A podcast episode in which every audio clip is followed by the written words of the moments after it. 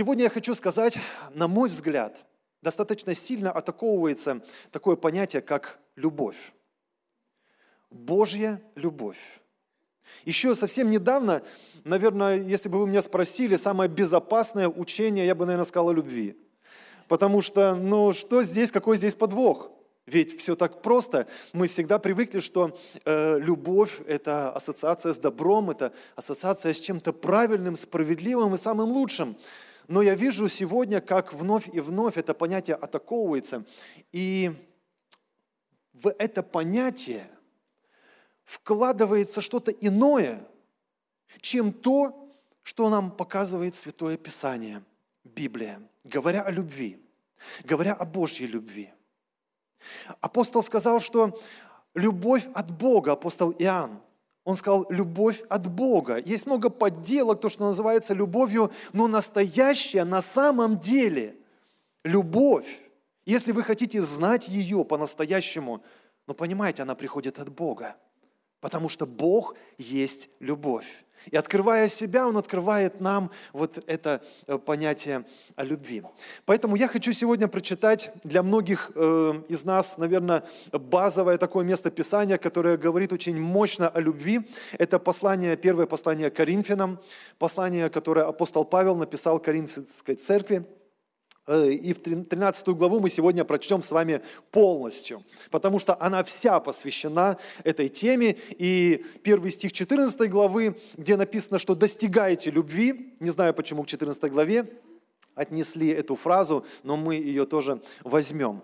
Потому что раньше не было разделения на главы, там вот э, стихи, да, это сегодня для удобства мы это имеем. Но раньше апостол Павел писал письмо, и по всей видимости там заканчивалась эта мысль «достигайте любви». Так вот, давайте увидим, как апостол показывает нам свое отношение к любви. Давайте будем внимательными, потому что я верю, что Бог хочет, чтобы мы обновились в этой теме, потому что слишком уж сильно она атаковывается э, в современном обществе. Итак, если я говорю языками человеческими и ангельскими, а любви не имею – то я медь звенящая или кимвал звучащий. По-русски говоря, пустой, как барабан. Если имею дар пророчества и знаю все тайны, и имею всякое познание и всю веру, так что могу и горы переставлять, а любви не имею, то я ничто. И если я раздам все имение мое и отдам тело мое на сожжение, а любви не имею, нет мне в том никакой пользы. На мой взгляд, очень серьезные заявления делает апостол Павел, потому что он перечисляет те приобретения, которые, ну, за которые стоит, наверное, держаться, которыми стоит дорожить. Например, дары. Кто из нас не мечтает быть одаренным человеком, способным делать какие-то особенные вещи в жизни – и Бог дает дары. И написано, что Он распределяет дары. Один может делать то, другой э, другое. И вот апостол здесь приводит в пример дар пророчества, например. Когда ты пророчествуешь, ты понимаешь, что просто через тебя провозглашается воля Божья. Ты пророчествуешь. Или он приводит здесь дар говорения на языках. Когда ты говоришь на языках, ты истолковываешь эти языки. Ну, это сильно, это внушающе. Но при этом апостол говорит, если вместе с этими дарами у тебя не будет любви, если пророчествуя, ты не будешь наполнен любовью, если говоря языками, ты не имеешь этой любви, то тогда ты пустой, как барабан. Как пустой, как барабан? Я пророчествую, ты пустой, как барабан, говорит апостол Павел, если у тебя нет при этом любви. Дальше он говорит о знании о познании. Сегодня так многие из нас хотели бы понимать, что происходит вообще в этом мире. И я в том числе, нам так хочется больше знать, больше понимать, информация такая противоречивая, так хочется иметь это знание. Но когда читаешь послание апостола Павла, задаешь себе вопрос, а для чего тебе это знание? Если ты имеешь какое-то знание, которое отличает тебя от других, которое дает тебе какое-то более высокое положение, и при этом ты злишься, не имея любви, то апостол Павел говорит, ты ничто.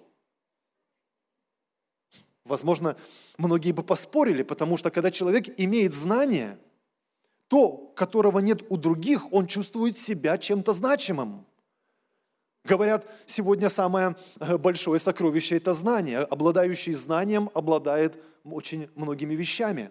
Но апостол утверждает, что если, имея знание, ты не имеешь любви, ты можешь правильно все понимать, но у тебя нет любви, то ты ничто из себя не представляешь в глазах Божьих. Никакой ценности. Апостол Иоанн тоже говорит эту мысль, и он говорит, что, допустим, первое послание Тимофею, первая глава, пятый стих. Он говорит, цель увещевания – это любовь от чистого сердца.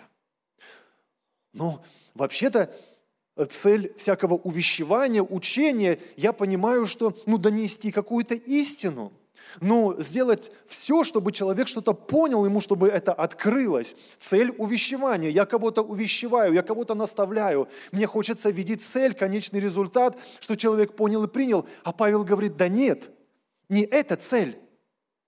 Это вообще не твое дело, поймет он в конечном итоге то, что ты хочешь ему донести, или не поймет. У тебя другая должна быть цель. Поймет он или не поймет то, что ты говоришь, но после общения с тобой он должен точно понимать, ты любишь его. Цель увещевания – любовь от чистого сердца. Возможно, человек ничего не поймет от твоего наставления, но если он понял, что он нужен тебе, что ты любишь его – что он нужен Богу, и Бог на его стороне и за него. Возможно, он находится в заблуждении, возможно, он находится в чем-то неправильном. Но если после общения с тобой, после твоего увещевания, он понял, что Бог так хочет ему помочь, и ты так хочешь ему помочь, ты достиг цели. Понимаете? Апостол Павел говорит, что любовь – это самое важное – что только есть на этой земле. Я могу сделать этот первый вывод, читая то, что апостол Павел, он говорит. Он э, говорит, что даже если ты отдал свое тело на сожжение, речь о глубочайшем, о полном самопожертвовании чего, казалось бы, может быть больше. Но он говорит, что и этот поступок возможен по каким-то другим целям, не из любви, просто что-то доказывая, просто что-то отстаивая. И если ты отдаешь даже тело свое на сожжение, если ты полностью жертвуешь собой, но любви при этом нет, он говорит, никакой пользы от такой даже жертвы нет. Итак, все это суммируя, я делаю первый вывод. Любовь – это самое важное, что только мы можем иметь на этой земле. Я хочу повторить, дорогие. Любовь Божья – это самое важное, что только можем мы иметь на этой земле. Если мы это понимаем, то неудивительно, почему это понятие так сильно атаковывается. Потому что если вы в это понятие вложите что-то неправильное, то что-то это значит, что что-то неправильное станет самым важным в вашей жизни. Еще раз повторю. Когда мы понимаем, что любовь – это самое важное, и если в это понятие будет вложено что-то неправильное, то это значит, это неправильное – станет самым важным в вашей жизни. И, конечно же, это понесет за собой какие-то нехорошие последствия. Конечно же, в результате тогда человек рано или поздно поймет, что он обманутый и разрушенный. Итак, это самое важное, и поэтому нам важно увидеть ту характеристику, которую Бог дает этому понятию. А что Бог вкладывает в это понятие, говоря, что Он есть любовь, и что любовь приходит от Него? Я прочитаю вам следующие стихи. После тех, которые мы уже прочитали в первом послании к Коринфянам в 13 главе. Любовь долго терпит, любовь милосердствует. У меня такое чувство, что здесь апостол просто останавливает подумав, наверное, ну, много кто может долго терпеть, много кто-то скажет, я очень терпеливый, и вообще очень много милостыни оказываю. И он переключается как будто на то, чем не является любовь, начиная говорить вообще, чем она является. Для меня, знаете, это на что похоже? Представьте себе, я вообще хочу настроить вас на очень внимательное слушание, на очень внимательное рассмотрение этой темы о любви. Представьте себе, что вы ожидаете посылку от своего родственника, допустим, который передает вам посылку через какого-то курьера, который вас в глаза не видел и не знает, и которого вы тоже никогда не видели и не знаете. И вот вы приходите на вокзал, и этот человек приезжает, курьер приезжает, он привез вам посылку. И вам надо точно понимать, что это именно тот человек, чтобы взять от него эту посылку. А посылка очень дорогая. От этой посылки зависит вся ваша дальнейшая жизнь. Это самое важное, что вы могли бы когда-нибудь получить в этой жизни. И вы это осознаете. И вы ожидаете эту посылку. И вот этот курьер, который передаст, должен передать вам эту посылку, вы звоните э, родственнику, и вы спрашиваете, как выглядит этот курьер. И когда он будет описывать как выглядит этот курьер, я думаю, ваши уши будут просто обострены. Вы будете очень внимательны к каждой детали. Все очень важно, все очень нужно, потому что от этого зависит, вы подойдете к этому человеку или не подойдете, потому что он к вам точно не подойдет, он не знает вас. Вы должны подойти к нему. Примерно так же я вижу, нам надо рассматривать, чем является любовь. И апостол Павел, слава Богу, так открыто, так многообразно описал нам эту любовь, что мы можем это э, читать. И вот он говорит, любовь долготерпит, милосердствует. И потом говорит, любовь не завидует. То есть есть что-то, что совершенно не может являться любовью. То есть, если вы видите что-то в себе или в, в учении каком-то, и вы видите, что там нет этого, или там что-то есть наоборот, то, что не может быть в любви, вы можете сразу сделать вывод, это не любовь, это что-то не настоящее. Это должно вызвать в вас определенные вопросы. Так вот, любовь не завидует. Любовь не превозносится. Любовь не гордится, не бесчинствует – не ищет своего, не раздражается, не мыслит зла. Если есть что-то подобное, если есть что-то из этого перечня, это не любовь. Это то же самое, как ваш родственник бы объяснял, вот послушайте, послушай, он бы сказал, «Э, не смотри на многих, э, просто понимай, этот человек, курьер лысый. Все, если у него какие-то волосы есть, Просто не обращая внимания. Э, и, и вы смотрите и говорите, ну, вот вижу по описанию, ну, точно он. Ну, не, ну, несколько волосинок есть. Забудь. Этот родственник бы сказал, я же тебе сказал, ни одной волосинки. Он просто лысый. Это должно тебе помочь. И вот примерно так апостол Павел он показывает и говорит, послушай, если что-то есть, это не любовь. Я хочу вам перечислить это. Он говорит, если там зависть, это не любовь. Если там, я вообще хотел бы объединить несколько э, вот этих характеристик. Если зависть, любовь не превозносится, э, не гордится, не бесчинствует, не ищет своего, не раздражается, не мыслит зла. Позвольте я обобщу это, потому что мы не сможем э, подробно на каждом остановиться, но я бы выделил здесь «не превозносится». В превозношении есть гордость, в превозношении есть зависть, в превозношении есть зло, гордость. Иисус учил нас по-другому. Он говорил, что почитай другого выше себя – вы знаете, я нигде в учении Иисуса Христа не нашел даже э, такого, чтобы Он побуждал нас чувствовать себя на равных со всеми. Особенность учения Иисуса Христа в том, что Он наставлял нас, чтобы мы почитали другого выше себя. Он говорит, когда ты заходишь в какое-то общество, то не садись впереди. А куда, Господи? Посрединке я сяду, да? Как бы я и не самый последний, и не самый первый. Хорошо, я скромный, я посрединке. А Иисус говорит, нет, на задний ряд сядь. Это, это значит, почитай всех выше себя. Понимаете? Иисус, э, Писание так и говорит, почитайте другого выше себя. Вот что я вижу в учении Иисуса Христа.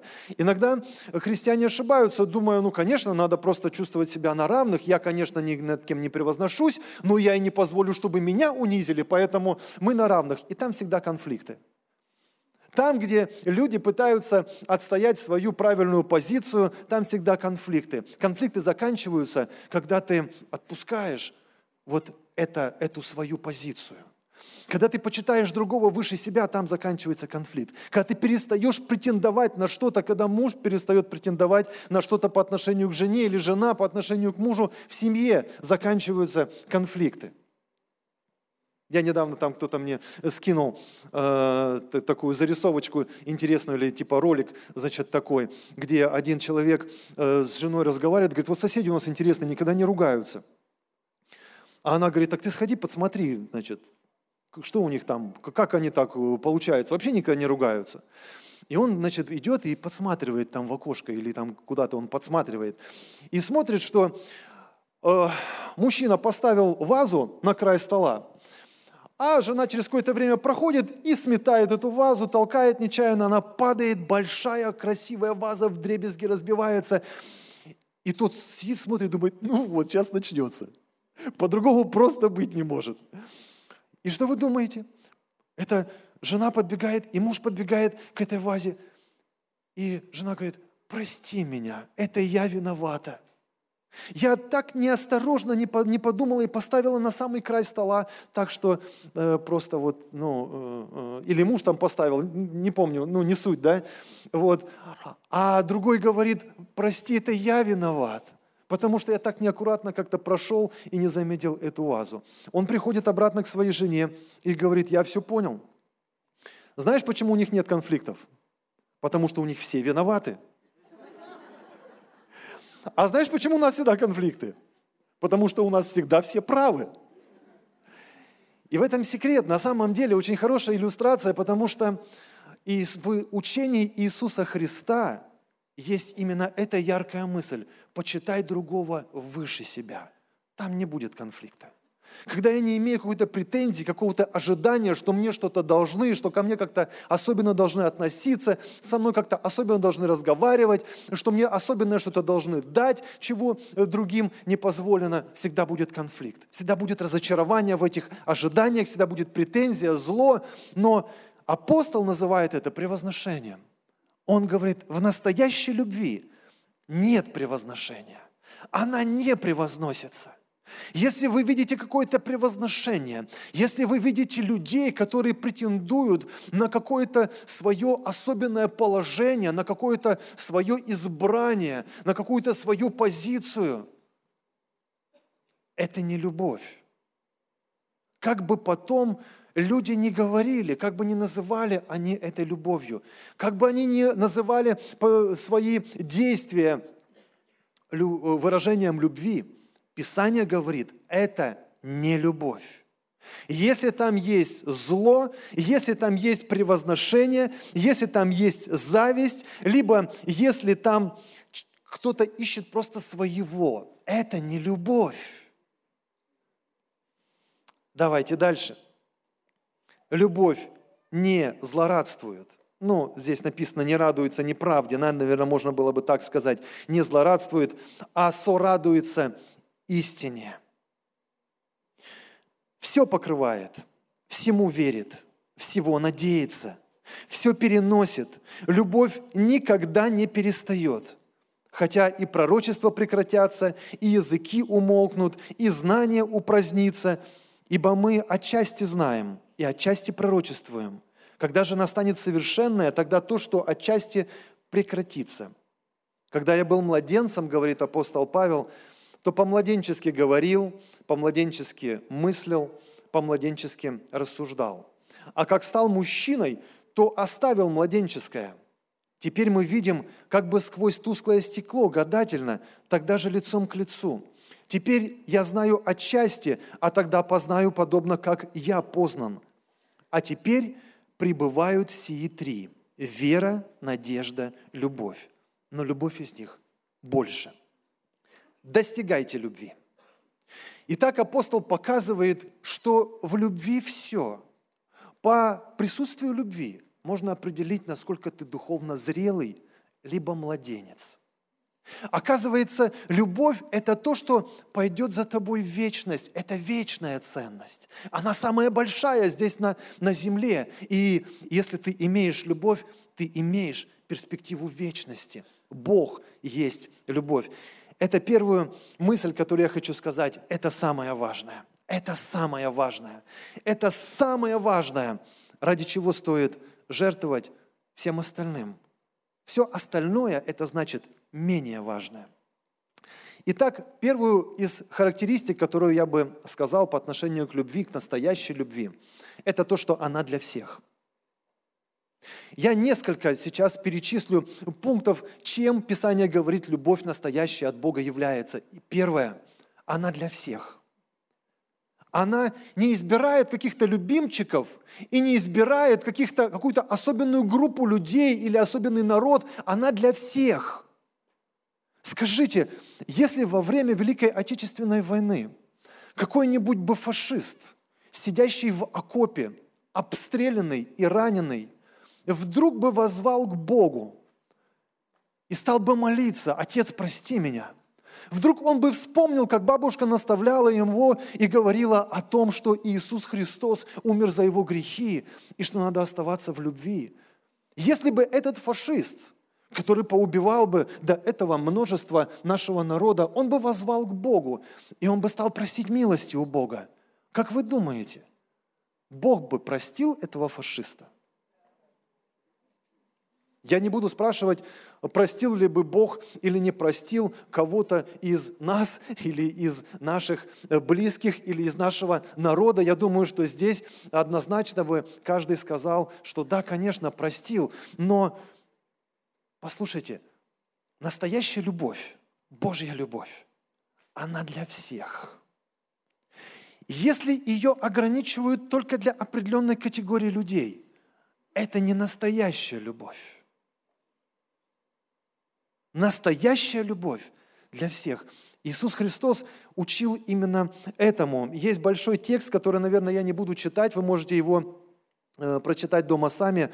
Он записан в Евангелии от Матфея, в пятой главе, Нагорная проповедь. И там Иисус наставляет и говорит, послушайте, любите не только тех, которые вас любят.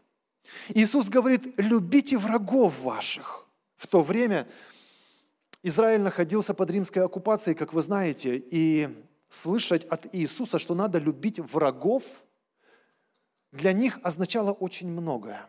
Это были римляне, которые были ненавистные израильскому народу, которые убивали, насиловали, сжигали, которые правили там и имели претензию управлять всем этим израильским народом. И Иисус говорит, если вы хотите быть моими учениками – вам надо принять любовь Божью. Любовь Божья для всех. Она дает возможность покаяться каждому человеку. Она не разграничивает на нации, она не разграничивает на бедных и богатых, на хороших и плохих, но она для всех. Иисус описывает эту любовь, предлагая нам брать пример со своего Небесного Отца. И Он говорит, посмотрите, как Небесный Отец относится ко всему человечеству. Ведь солнышко всходит и над злыми, и над, и над добрыми. И дождик посылает он и на злых, и на добрых. И дальше Иисус говорит, итак, будьте совершенны, как совершен Отец ваш Небесный. Если вы хотите иметь отношения с Богом, с настоящим Богом, примите ту любовь, которая настоящая. Она для всех. Это первая характеристика, которую я бы дал настоящей любви. Она для всех. Любовь Божья для всего человеческого, для всего человечества. Вы помните, кто первый попал в Царство Божье? Вы знаете, это разбойник.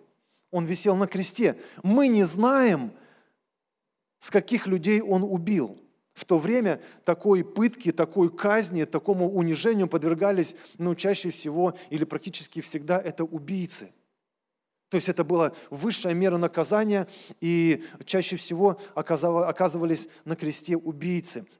Писание называет их разбойниками. И вот один из этих разбойников, он утеш, у, унимал другого разбойника, который поносил Иисуса, и говорил, как тебе не стыдно, ведь мы заслуженное наказание на себе несем, а он никакого греха не сделал, ничего плохого не сделал. Тогда и он обращается к Иисусу и говорит, Господи, называя его господином, помяни меня, когда придешь в свое царство. Таким образом, этот разбойник выражает Иисусу свою веру, и Иисус тут же реагирует и говорит, ныне же будешь со мной в раю. Я думаю, те родственники, те матеря или близкие люди, тех людей, которых убил этот разбойник, они могли бы возмутиться и противостать и сказать, это что такое. И многие сегодня в нашем обществе, они не понимают этой любви. И это правда. Божью любовь не так просто понять. Иисус, продолжая свое учение в этой Нагорной проповеди, Он говорит, ну какая награда вам за то, что вы любите любящих вас? Не так ли делают, э, не точно так же ли поступают и язычники, и грешники? Они любят любящих, ненавидят ненавидящих. Если вы любите тех, кого, э, кто вас любит, что вы особенного делаете? Сегодня я бы продолжил эту мысль. Не то, что что-то особенное э, не делают, но я думаю, что в принципе этот мир понимает только такую любовь. Любовь, которая отвечает добром на добро и отвечает злом на зло. Если нас любят, мы тоже любим. Если нас слушаются, мы принимаем. Если нам протягивают руку, мы готовы это сделать в ответ. Мы добродушные, хорошие люди. Но попробуйте сделайте что-то по отношению к нам не так. И вся любовь закончилась. И появляется зло, появляется раздражение, появляется ненависть. И Господь говорит, и апостол Павел это показывает, что если это появляется, то все, там нет Божьей любви. Вы остались на какой-то другой территории, вы оказались на какой-то другой территории. На этой территории уже любви нет. Любовь Божья, она для всех. Второе качество, которое бы я сказал по отношению любви, она не изменяется – она не изменяется от обстоятельств, она не изменяется от каких-то условий, потому что иногда люди пытаются объяснить свое зло, называя это проявлением любви по каким-то особенным причинам. Но Бог неизменяемый, Он сказал, что Он есть любовь. Бог есть любовь. Настоящая любовь от Бога, который был, есть и вовеки тот же. Он совершенный. Он не изменяется. Вы не можете что-то добавить или отнять что-то от Него. И у этого совершенного Бога есть совершенная любовь, которая никогда не меняется. Она для всех, и она никогда не меняется. Три раза, три, три раза э, в Библии цитируется это слово, и там написано, что всякий, кто призовет имя Господня, спасется. Всякий. Давайте вместе скажем, всякий. Всякий, кто призовет имя Господне, спасется. Это значит, нет никаких э, разграничений. И она одна. Послание к филиппийцам, вторая глава, второй стих. Апостол Павел говорит, дополните мою радость, имейте одни мысли, имейте ту же любовь. И он подчеркивает, что многие, как бы показывая, давая нам это понимание, что кто-то попытается изменить это понятие, кто-то попытается принести вам другую любовь, объясняя свои действия этим великим понятием, но он говорит, вы имеете одну любовь, которая приходит от Бога. Имейте, пожалуйста, укореняйтесь в ней, Утверждайтесь в ней, оставайтесь на ее территории всегда, чтобы не происходило в этом мире. Оставайтесь на территории Божьей любви, которая для всех, которая никогда не перестает, которая всегда одинаковая, она вечная, которая не превозносится над другими, которая скромная, она садит себя на последний ряд и в то же время всегда готовая помочь. В Ветхом Завете, в законе написано очень много проявле, о проявлении этой любви. И в самом законе есть такие э, места, где Бог говорит, если ты увидишь врага, он враг твой – но ты увидишь, что он голодный. Что надо сделать? накорми его. Если ты увидишь, что его вол, он где-то на работу ушел, а ты идешь и смотришь, что его вол или его овечка куда-то в яму упали, что надо сделать? Подними, вытащи, приведи, позаботься и отдай этому человеку. Бог всегда показывал э, проявление своей любви особенным образом, но так непонятно – так, такая она непонятная бывает. Вы знаете, что э, иудеи, казалось бы, из своего же народа, они гнали первоапостольскую церковь. Именно по этой причине. Они считали, что учение о любви ослабляет государство. Они говорили, что любовь, она не для нас здесь. Нам надо проявлять что-то другое. Нам надо защищать нам надо отвечать как-то взаимно. Они все жили мыслью, идеей, чтобы освободиться от этого римского рабства. И когда пришел Христос и принес это учение, и когда его последователи, ученики Иисуса Христа, они следовали этому учению и распространяли его вокруг, они стали ненавистными для своего государства, потому что те считали, что они ослабляют. Учением о любви они ослабляют государство. Не понимая, совершенно не понимая, что именно христиане делают государство сильным – не понимая, что именно христиане предоставляют Богу такую площадку, на которую Он может прийти и действовать. И когда Бог начнет действовать в каком-то государстве, тогда будет приходить покаяние к людям, тогда они будут менять свой образ жизни, тогда защита Божья будет для этого государства и для каждого человека, который обращается к Богу. Тогда они не понимали – Поэтому в свое время они были уничтожены, рассеяны, и государство израильское было разрушено. Иисус сказал эту истину. Всякий, кто поднимет меч, он от меча и погибнет. Тоже это и произошло. Через какое-то время, в 70-м году, там все было разрушено. Камня на камне не осталось от того храма, где э, все израильтяне приходили и поклонялись. Они не понимали – что выгоняя христиан из своего общества, что принижая, что разрушая христианскую веру, настоящую веру, настоящую любовь, изгоняя из своего общества, они изгоняют Бога. И в результате, каким бы сильным не было государство, оно обречено на поражение, и если пренебрегается Бог в этом государстве, если пренебрегается э, любовь Божья. Дорогие, Давайте будем иметь эту любовь. Одну любовь. Еще два, две характеристики я вам скажу об этой любви. Апостол Иоанн говорит, первое послание Иоанна, 4 глава, 17 стих, 17 стиха. «Любовь до того совершенства достигает в нас, то есть она, любовь Божья, такую перспективу имеет в нас. Какую? Что мы имеем дерзновение в день суда, потому что поступаем в мире сем, как Он. Вы только вдумайтесь в этом. Нет, я самую главную мысль здесь хочу сказать, что в любви нет страха.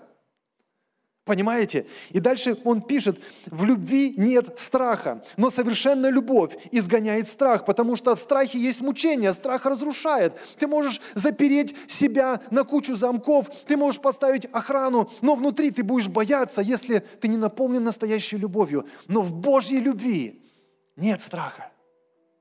Она внутри, да, она достигает в нас до того, что мы не боимся предстать даже на суд Божий. Вы только вдумайтесь.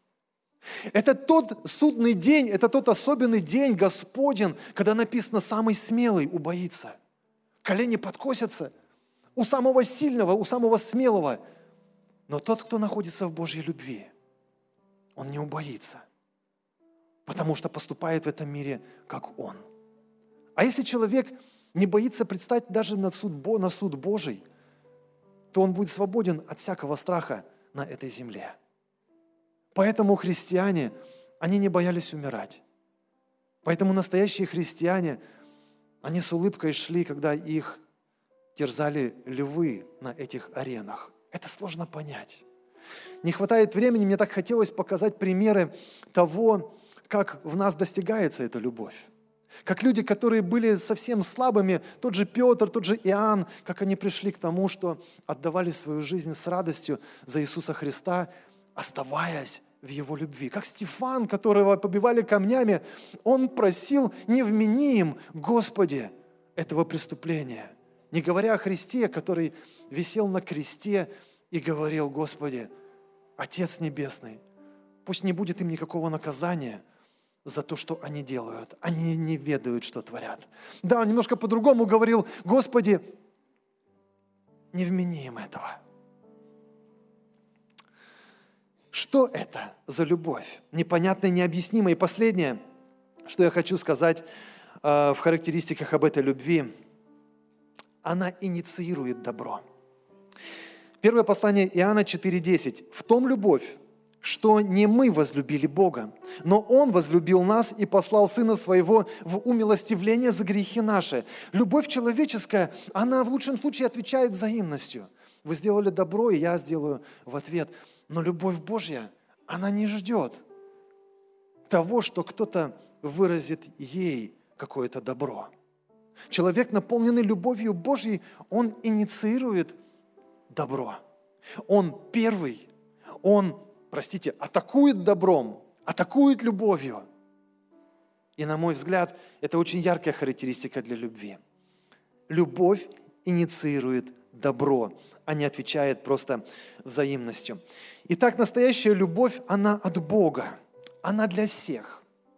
Она никогда не меняется, она не превозносится, она всего надеется. В ней нет страха, и она инициирует добро. Мы недавно праздновали праздник Пасхи. Я бы сказал, что это своего рода День Победы. День Победы Божьей любви – Потому что мы провозглашаем эту великую истину о том, что Иисус Христос, который остался в Божьей любви до последнего вздоха на кресте, Он воскрес из мертвых. Он победил зло, Он победил грех, Он победил дьявола, Он победил весь этот мир. И Он является для нас самым главным и великим примером того, что, оставаясь в Божьей любви, оставаясь на этой территории Бога, мы никогда не окажемся проигравшими. И даже если нам придется отдать свою жизнь за это, мы воскреснем. Так же, как воскрес наш Господь Иисус Христос. Он обещал нам это. Мы верим. Учение о воскресении неразрывно связано с учением Иисуса Христа о жизни, которую Он нам подарил на этой земле. И если учение о воскресении, оно где-то непонятное и далеко, и мы даже не думаем об этом, мы что-то очень серьезное пропускаем. Написано, что тогда мы несчастнее всех человеков, если надеемся на Христа только в этой жизни. Мы имеем надежду, которая намного больше, чем границы на этой земле. Мы ожидаем нашего Господа и Спасителя. И каждый, кто останется в, в любви, останется в Боге. Потому что написано, что тот, кто э, пребывает в любви, пребывает в Боге, и Бог в нем. Это мой призыв к вам сегодня, драгоценные. Что бы ни происходило в твоем доме, в твоей семье, у тебя на работе или в нашем обществе, оставайтесь в любви. Оставайтесь, укореняйтесь. И пусть ничто и никто не сможет вас сбить с этой площадки. Как сказал апостол Павел – Никто. Он говорит, я верю. Я верю, что это самая большая сила, которая только может быть на этой земле. Поэтому никто, он говорит, ни настоящее, ни будущее, ни силы, ни ангелы, ни прошлое, ничего, никто, ничто не сможет меня отлучить от любви Божьей, оторвать от любви Божьей, сбить меня с этой площадки, если только человек сам не изберет что-то другое. Если только сам не окажется обманутый и не поведется на какое-то зло этого мира. Никто не сможет нас отлучить от любви Божьей. И есть великая награда, которая ждет каждого, кто останется на этой площадке до конца. Будет верный Господу, будет верный в Его любви. Аминь. Данный аудиоматериал подготовлен и принадлежит местной религиозной организации христиан веры евангельской пятидесятников «Церковь Завета».